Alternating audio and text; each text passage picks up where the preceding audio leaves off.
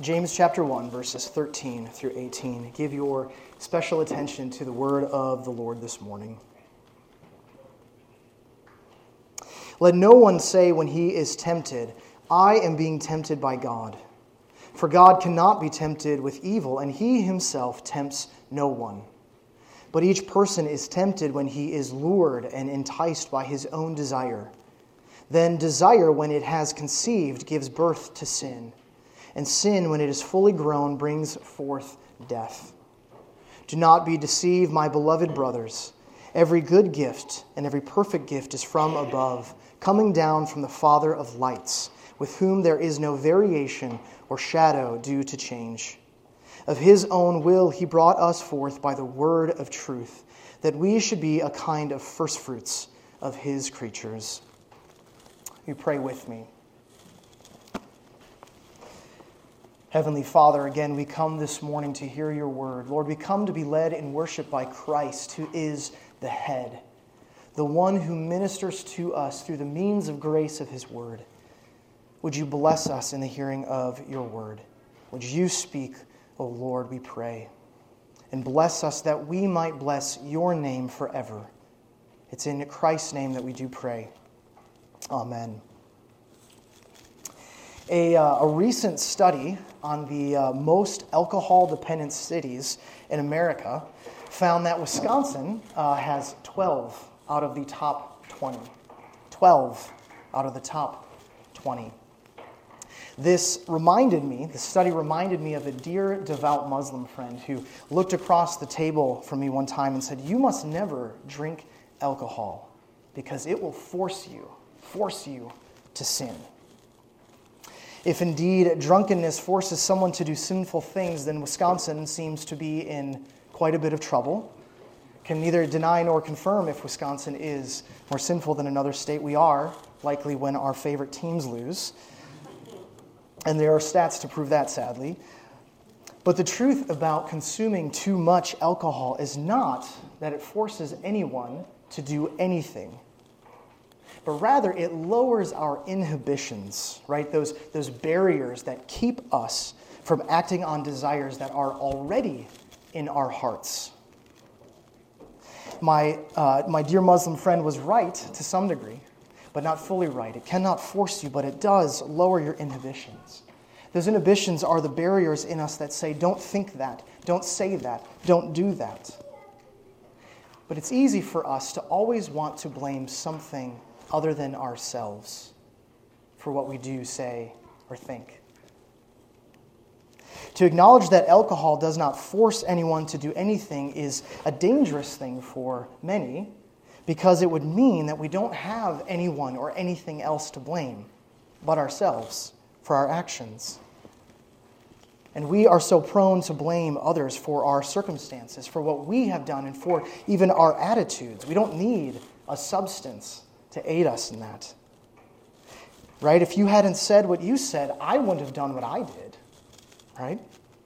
Well, I didn't mean to hurt you. It was the intensity of that moment. Well, I was just hungry.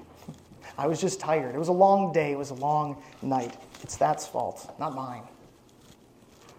But we don't only do this to one another, right? We do this to God as well. When hard things and trials come or temptations come, we think, God, why have you exposed me to this? God, why did you make me like this with these thoughts, these impulses, these desires? God, this is your fault.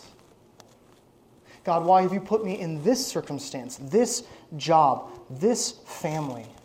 If you hadn't, I wouldn't be struggling in this way. We sound like our first father, right? God, it was the woman you put here with me. That's what Adam said in the garden. We're quick to blame even God rather than to bless him. That is, to, to praise him, to believe him, to obey him. We're quick to blame rather than bless. And living in the Western world with perhaps everything we could ever want at our fingertips, we find ourselves still quick to notice with what we don't have, right? Sure, I have a car, but not that one. Sure, I have a job, but it doesn't pay me as much as that one. Sure, God has given me a family, but I don't have quiet. I don't have sleep. I don't have time for me. Sure, I have quiet, I have sleep, I have time for me, but I don't have a family. All of us in some area of our lives have said or are saying today, God, why will you not give me what I want? Why have you left me exposed to this trial and to the temptation that comes with it? We are prone to blame God rather than bless Him. In James 1, in these short six verses, we see that God is the Father of lights Himself. He's light Himself. And we must bless Him rather than blame Him. We must bless God rather than blame Him. Now, we're going to split these verses right down the middle 13 to 15, and then 16 through 18. And so, in our first three verses, our point is that we see that God is light himself. God is light himself. And he does not tempt us with evil. And so perhaps this morning you wonder, you've asked this question God, why am I struggling with this temptation? Where is it coming from? Why are you doing this for me or to me? Before we answer those questions, James wants us to notice this relationship between a trial and a temptation. Okay, a trial and a temptation. See, the word for trial uh, and test, back just a verse ago in verse 12, and even earlier in James 1, because he's talking about trials, it's the context before this. It's the same word that he's using for both trial and temptation. Interesting. And James is carrying on this context, and so we might ask why? Why is it the same word, you know, trial in the Greek? Why is it being translated in two different ways? Well, it's because James is clearly using the word in a different way. He's using the word in a different way here. Up to this point, James has made clear that trials and testing, testings are God's loving instrument. It's his loving instrument to prove our faith, to grow our character and maturity, or simply to just drive us to God, to drive us to himself. This is why in verse 2 of James 1, James said this he says, Count it as all joy when we face trials of various kinds. It can only be that these are meant to be used by God for our good. And later on, he's going to talk about Abraham's, uh, his testing way back in Genesis, when God told Abraham to kill his son, and it proved that Abraham believed God, right? So if trials and testing are God's loving instrument, then what are temptations? What are temptations? See, we tend to think of the word temptations only in terms of perhaps sexual sin or perhaps in indulging in a vice of some sort, right? Donuts, pizza, video games, substances, Wisconsinites, alcohol is there. Perhaps it's a, a genre of books. But here, James is addressing this connection about trials and temptations. And what's being seen, or I believe what we can see the difference between these two, is that during a trial, during whatever the event of a trial is, there is a temptation that comes. The trial itself is not sin, is not bad, but the temptation to sin, the temptation to blame God, that itself is sin. And it's there for us. Consider perhaps a trial of being on Highway 94, which maybe some of you were this morning. You're behind the person driving slow in the left lane. Or perhaps you're the person who the person behind you is riding your tail, right? As God is, is perhaps giving you a trial of testing your patience, testing your contentment, your temptation, or testing you in that trial, your temptation or the impulse that rises in you is to do what? Right? To fly by the person, perhaps with an angry look or a curse in the head, perhaps even hit the horn, maybe not in Wisconsin. Or perhaps you're the person being followed and you're tapping the brakes a bit more than you need to. Perhaps it's the trial of an overtired child who simply won't go to bed or eat their veggies, right? Well, God is testing a trial of your commitment to care for this child, to instruct, to discipline without anger. What's the temptation? It's to raise your voice in anger, to put down that rebellion, or to discipline in anger what about a trial of a misunderstanding with a spouse, parent, or a friend? Well, God may be testing your willingness to love the person by faith, but your impulse, the temptation in the trial, is to think or call them or their feelings or lack thereof stupid and just to walk away. See, the, there may also be moments in our lives where we don't know how to make sense of the trial we're in. Severe persecution, unexpected illness, loss of a job, a family member abandoning the Lord, a loved one saying, I don't love you anymore. In those hardships, God may be testing us. There's a trial. But not in a petty or cruel way, but in a way where God is asking, Will you still love me if? Will you still love me if? And also asking, Will you still know that I love you if? Rather, our temptation that moment is to say, You don't love me.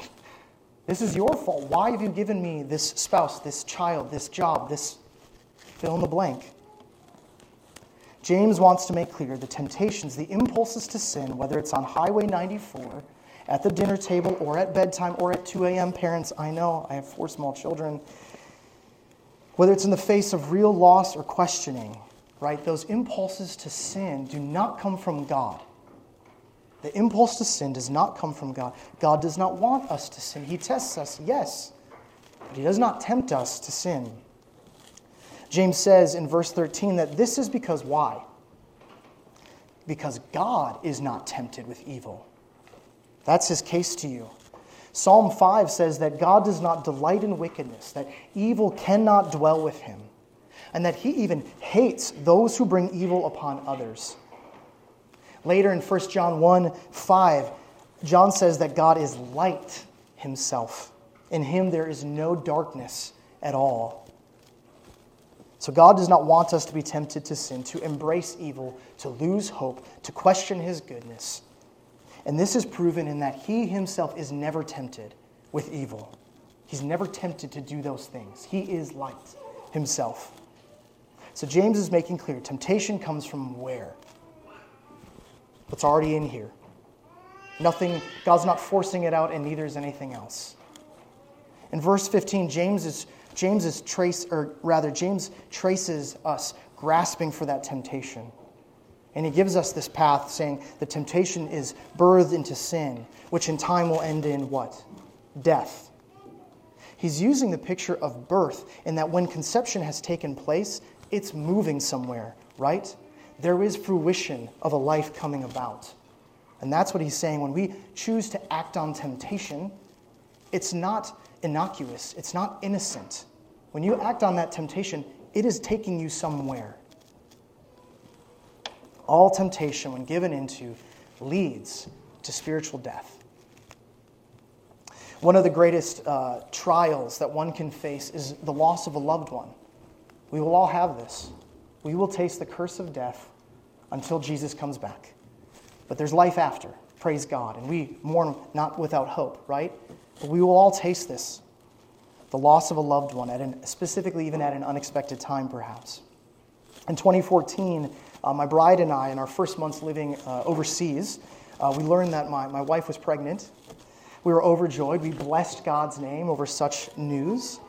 At 12 weeks, though, we learned that our son had a rare heart condition, one that would have meant a lifelong, lifelong need for care, or perhaps an early death. It was at 20 weeks that we learned that our son had, had died. We, in 20 weeks, we had gone from reciting Psalm 103, Bless the Lord, O my soul, right, and all that is within me, to wanting to blame God in that trial. We were tempted to be angry, to disbelieve his goodness, and to want to be anywhere but near him. Right? We faced a trial of what seemed like God asking, Will you call me good, even with a sick child, or with no child at all? The trial was trusting God in a loss that we cannot understand. Even if we understand that death is coming, we don't understand God's timing in these things. There is a trial. There's a, there's a trial there and a temptation to say, I will not believe you, God. This cannot be used for good, God. So the temptation is to say God was not good, that we were better off without him. It was to blame him rather than bless him. Bless him that he was going to use it yet for good.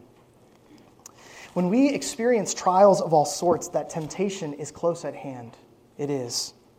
And it flows from our desires. God permitting the temptation to be there itself is not God uh, causing you or tempting you to sin, right? God is light, He is goodness, He is holiness, righteousness, all within Him. And because of that, we must bless Him, praise Him. Our blessing is naming Him as the fount of all living and good things, and that He even will make every right wrong, even death. Even death will be no more. Perhaps today you are facing the immensity of a lost one, the loss of a job perhaps unexpected illness, or one that you love walking away from the Lord. In these circumstances that you cannot control, that you cannot understand, how can you turn from blaming God? How can you turn to bless Him, who has promised to use all these things for good, who is light Himself? Well, you do this when you acknowledge the temptation. Name it. I want to run from you, God. I want to run. You bless him when you repeat what the disciples then say. Do you remember that scene in John 6 where Jesus is saying wild things like, You need to eat my, my flesh, my body, and my blood? And the disciples start to go away, except the 12. And Jesus says, You too, are you going to leave me as well? Do you remember what they say? They say, To whom shall we go, Lord? You have the words of eternal life. Right? In the midst of a great trial, in the temptation that comes, we say, Lord, I do not understand this, but we repeat what the disciples do To whom shall we go? You have the words of eternal life, Jesus. Perhaps for you, you're already giving in to temptations of regular anger outbursts, sinful fantasies, entertaining TV series, or films that dishonor God. Perhaps even temptations to cultivate inappropriate relationships, or temptations to not fulfill your commitments that you've made to others. You bless God by not blaming Him for those temptations that are before you. You bless God by tucking tail and running, not from God, but running from the temptation, fleeing from it. Perhaps this morning you've been left unscathed. In the plethora of examples of temptations, you think, I'm doing all right. Not a lot of temptations for me. Well, you too can bless God with the rest of us. You must bless God with the rest of us, praying as Jesus commands us to. This is another way we bless instead of blaming God. We pray, lead us not into temptation. Same word for trial, right? Lead us not into temptation. But if it does come, I almost wish that line was there, but obviously God knows best. He says, but deliver us from evil. That word evil there, perhaps even a stronger translation, is actually the evil one, right? That Lead us not into temptation, but if, you, if we do, if we end up in a trial where temptation is present, please do not deliver us to the evil one, the one who wants to destroy us. So you can pray that this morning. You bless God by running from sin, by saying, To whom shall we go? You have the words of life, right? And by praying, Lord, lead us not into temptation, but deliver us from evil, you who are light yourself, God. We bless instead of blaming Him. In our second point, in verses 16 through 18, we understand that God is the Father of lights, not just light himself, but Father of lights, whose giving is always good, it's never changing, and therefore we bless his name. James, in verse 16, turns his attention to his beloved brothers and his sisters there in Christ. And he tells them, Don't be deceived. Don't be deceived about what God doesn't give, temptations, which he just mentioned, nor don't be deceived about what he does give, right? He gives every good gift that we daily receive. So look at verse 17. It sounds almost redundant to us. It says that every good gift and every perfect gift come from above. Now, it's not that God has right categories. Here's my perfect gifts. Here's my good gifts. And he doles them out in that way. No. Rather, it could be saying potentially two things. One is that every act of giving is good, right? Every good gift, every giving is good from God. Or it could be this phrase uh, that perhaps was a common way of saying the good and perfect. It's meant to show the totality of all that's given by God. It's good and it's perfect. Right? All that's given by God is good and perfect. Whichever it is, every gift, it's clear, comes from above. And it is perfect in that it accords with God's will for us.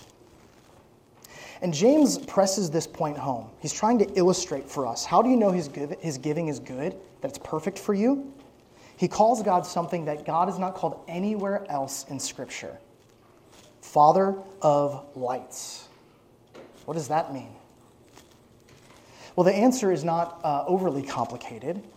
It means that God is the Father, right? He's the source, the creator of the actual lights in the sky the stars, the moon, the sun. Obviously, the sun being the source of even those others. But I want you to pause and think about this for just one moment. What would exist if there were no stars, moon, and namely, sun? Nothing, right? Everything will be gone. Can you remember a night that you went to sleep and you wondered, I wonder if we'll have a sun tomorrow? No. The Father of light spoke, Let there be light, and there has been. There is every day a sun, every night a moon, and stars, even if we cannot see them. So, what James says that every good giving and perfect gift comes from God above, how does he prove it? He says, Because God is the Father of lights, and every day he proves it to you that he gives you good gifts. He's the Father of lights, and those lights which sustain your life itself. Hebrews 1 emphasizes this point, saying that the universe is upheld by the word of Jesus' power. This means that God is speaking right now. You wonder, is God active in my life? Is He doing something? Yes. It's upheld by the word of His power. God is speaking and holding together all of creation right now upholding the sun above your head, upholding the natural laws which hold your feet to the ground. He upholds every part of our lives. And so, if God is the Father of lights, which are close enough to burn our skin and far enough away that we don't burn alive, and they're always present no matter what storms come, this then means what? That truly every gift, every gift is coming about only by God's good giving, by his perfect providence for us.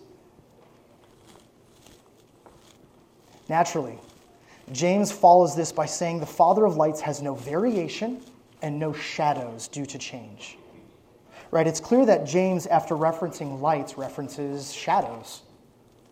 And though every day we have the sun, moon, and stars, our experience of them shifts, right?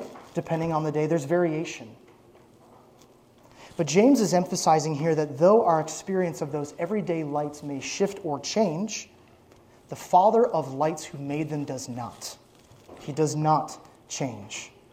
The God we know and experience in the best of times is also the same God when we cannot see the lights, in the midst of the agony of trial, in the battle where the temptation is before you. He has not changed in that moment. He's the same yesterday, today, and forevermore.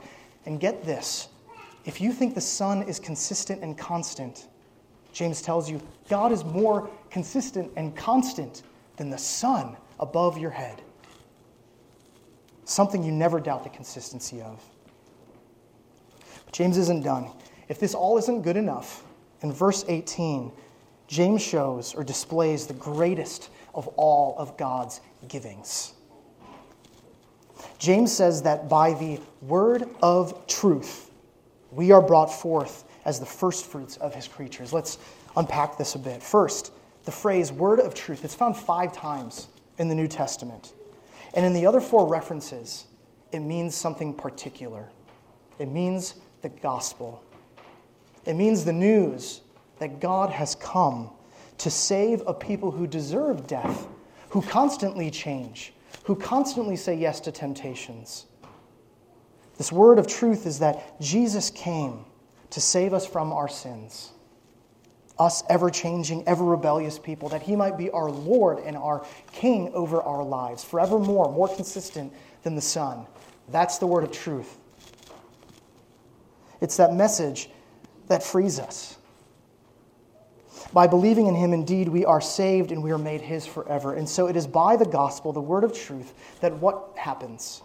that we are birthed anew or are resurrected or recreated into what? What does it call us who believe in Christ? First fruits. So, what are first fruits? Well, they're just that. right? It's the very first budding on the tree, that first fruit that comes out, right? That fruit that comes off the tree, it's meant to be a sign, almost a promise, right? If you see fruit on a tree, it's almost a promise to you more fruit is coming, right? This is a healthy tree that's producing fruit. And so, interestingly, first fruits is another way of denoting even Christians. Denoting Christians. That's what the word of truth is producing the first fruits of Christians in the New Testament. And though they were the first fruits of God's new creation, his new creation people, there would be many more to come, a greater harvest to be seen when Jesus returns one day. I'll pause on this note. I think in the West we are so discouraged, right? Because we, re- we hear the news and we know our neighbors don't know Christ, and we would think that our nation, in which it may, well, may very well be going to hell in a handbasket. But that does not mean the church is not going forth. There are actually more Christians on the planet today than there has been at any time in all of history. Perhaps 1 billion out of the 7 billion planet, people on the planet know Christ. The gospel goes forth in wild ways in the global south. And we pray that it would do so here. So be encouraged. Jesus hasn't failed, He is building His church. The first fruits are exploding. So we partake in it by doing picnics on Thursday night here. Right? We partake with faith, knowing that these first fruits are giving way to even more. This is an amazing offer to you as well, who may sit here and have not yet believed on that word of truth. You too, your life can be fruitful through faith in Christ. You too can know that God, who is more consistent than the sun above, don't you want such certainty? I remember when our family finally returned from living, living abroad. Uh, we came home and we needed to get so many things, right, to be in a new home and whatnot. And we had many cousins, aunts and uncles, grandparents who gave us too many things for our children, right? And they, they loved it. Um, they were overjoyed to have all of the gifts. And on one such occasion, as we were getting ready to go shop and get more things uh, for our home, there's one child, this was years ago, there's, there's one child who sat on their bounty of all the things they'd gotten. They said, Daddy, will you get us a new toy today? We replied, No, right? We have enough. The betrayal in these, the poor jet lagged eyes of this little child were so real. And there was the accusation you never give us anything. One of the reasons that children are so endearing is because they say what we're all thinking. They do what we do, we just hide it. We know that we have those inhibitions, perhaps until you have alcohol, you have those inhibitions to say, I don't do that. I'm not going to say that out loud. One of my favorite authors, his name is N.D. Wilson, he writes this. He says, We are all like that overwhelmed kid on Christmas morning, surrounded by a mountain of gifts, not even noticing the gift of our heartbeats, not even noticing our breathing, not noticing that our fingertips can feel that they can pick things up, that, that pie smells like pie, that our hangnails do in fact heal, that Honeycrisp apples are real, and that dogs wag their tails. And that awe, awe perpetually awaits us in the sky, end quote. And yet, when we don't get what we want, you never give me anything, God. What do you not have right now that you level that blaming finger at God for. That you look up with real tears, disbelieving eyes and arms raised. You never give me anything, God. Is it stuff? Is it a phone? Is it a car? A KitchenAid mixer? Those are nice. Is it a nicer home? Is it more retirement savings? Also nice. Is it a better job? Is it a peaceful marriage? Is it a child or children who sleep through the night? Is it a husband that loves you and makes it known? Is it a bride who follows your leadership in the home? Is it to have peace about the future? Is it that your adult child will finally return to Jesus? Is it that God just keeps saying, wait, wait, and trust me? See, the Father of lights giving is perfect, it's good, and He is unchanging. Take your next breath. Gift. Feel your fingertips. Gifts. Look around. God is giving you gifts all the day long. Don't misunderstand this. We are to ask, right? Ask for your needs to be met. Ask for a job that suits your giftings. Ask to succeed in your studies. Ask that God would bring your children back to know Him. But turn from blaming Him for, that you don't already have those things already. Turn from blaming if God should not have it come in the way you want it to. Turn from blaming why, because God gives good gifts, and they're all perfect, and they're all in His timing. After we turn from our blaming, after we say no to this, we must bless God. So, how do we do that? How do we bless God? It's easy. Two words. It's actually not easy. That's unfair. By the Spirit, by the Spirit, we say, Thank you. Thank you. Thank you, God, that all you're giving is good. I remember my wife, who is brilliant, in the car when we had fits. We used to sing songs about how soon the car ride would be done. Right? It's all it's almost done, it's almost done. My wife, though, picked up this practice where she said, Okay, who's complaining? Great. Say five things that you want to give thanks to God for right now. And it was usually me, and I said, No. We practice in the moment of the temptation. We give thanks then. That's how we, that's how we turn from blaming to bless. So, this week, in the face of the trial, when that impulse of the temptation arises, it's right then that you stop and you give thanks. It's 2 a.m. when you climb out of bed to get your child. You say, Oh God, give me the grace. Thank you that I have a child to pick up at 2 a.m. Right? Whatever it may be, you give thanks in that moment. You say, God, oh, how thankful I am for thee. Let me count the ways and count them. And you want to do something more. What is that greatest gift that he's ever given? It's that word of truth that produces first fruits, people who will trust in him. It's the gift of the Son of God whose life was sent and spent for you. Romans 8:32 says this, he that is the father of lights, he who did not spare his own son but gave but gave him up for us all. How will he not also with him, the Son, graciously give us all things? If God will give us his most precious thing, it's not a thing, but the thing, the Son himself, how much more should we bless him? What will he not give you? And what he has given you is good then. If he won't spare his own Son for you, his giving is good to you. If you've yet to trust the Son, Jesus Christ, who was given for you, that you might believe, that you would trust him and be first fruits, Come and do so today. Bless the Lord by trusting in Christ. Together we say, Thank you, God, for the Son sent and spent for me. Henry Francis Lyte uh, grew up in Great Britain. And he grew up during the Industrial Revolution. Now, the Industrial Revolution was a time filled with incredible advancements, but also immense trials, poverty, loss. People were constantly being tossed to the side, limbs torn off in machines they didn't know how to run, and they were left in the streets to die. The world seemed as though it could not change fast enough. Perhaps this feels similar to our days in the last few years. The world has changed under your feet faster than you know.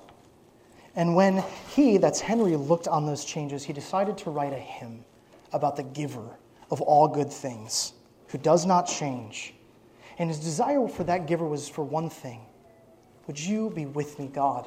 Would you abide with me in the midst of the change, in the midst of the things I cannot understand? Listen to a few of those stanzas, which we'll sing in a moment. He says, Abide with me. Fast falls the eventide. The darkness deepens, Lord, with me abide. When other helpers fail and comforts flee, help of the helpless, oh, abide with me. Swift to its close ebbs out life's little day. Earth's joys grow dim, its glories pass away. Change and decay, and all around I see. O thou who changest not, abide with me. I need thy presence every passing hour. What but thy grace can foil the tempter's power? Who like thyself my guide and strength can be through cloud and sunshine? Oh, abide with me. Hold thou thy cross before my closing eyes, shine through the gloom and point me to the skies. Heaven's morning breaks and earth's vain shadows flee. In life, in death, O Lord, abide with me. For God is the Father of lights. He is light himself. He does not tempt us with evil. No, his giving is always good.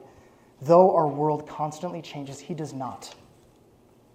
By God's grace today, and by the power of the Holy Spirit in you, through faith in Jesus Christ alone, may you bless him. How? By running from that temptation. The trial is there, and so is the temptation. Run, flee from it. And you go to Jesus, and what do you say? To whom shall I go, Lord? You have the words of eternal life. Bless him by praying, Lead us not into temptation, but deliver us from the evil one. Bless him by practicing regular thanksgiving. Do it today. The trial is not even outside the door. Let's pray and let's give thanks for the sent and spent Son on our behalf. Heavenly Father, Father of lights, the one who is more consistent and constant than the sun above. Lord, we look to you and we know that we are not consistent or constant. We know that we, we flitter about. We, our faith comes and goes. We are ready to leave you when we are simply hungry or tired. Lord God, we pray that you, by your grace and Spirit, would make us faithful that we might bless your name, praising it, believing in it, and obeying it. Oh God, we pray that the word of truth would produce fruit in our lives, that we'd believe the gospel here in this building, here in this city, and that you would be glorified, that we would see your harvest reach to the ends of the earth until the day you return and we face trial and temptation no more. It's in Jesus Christ's precious name that we do pray.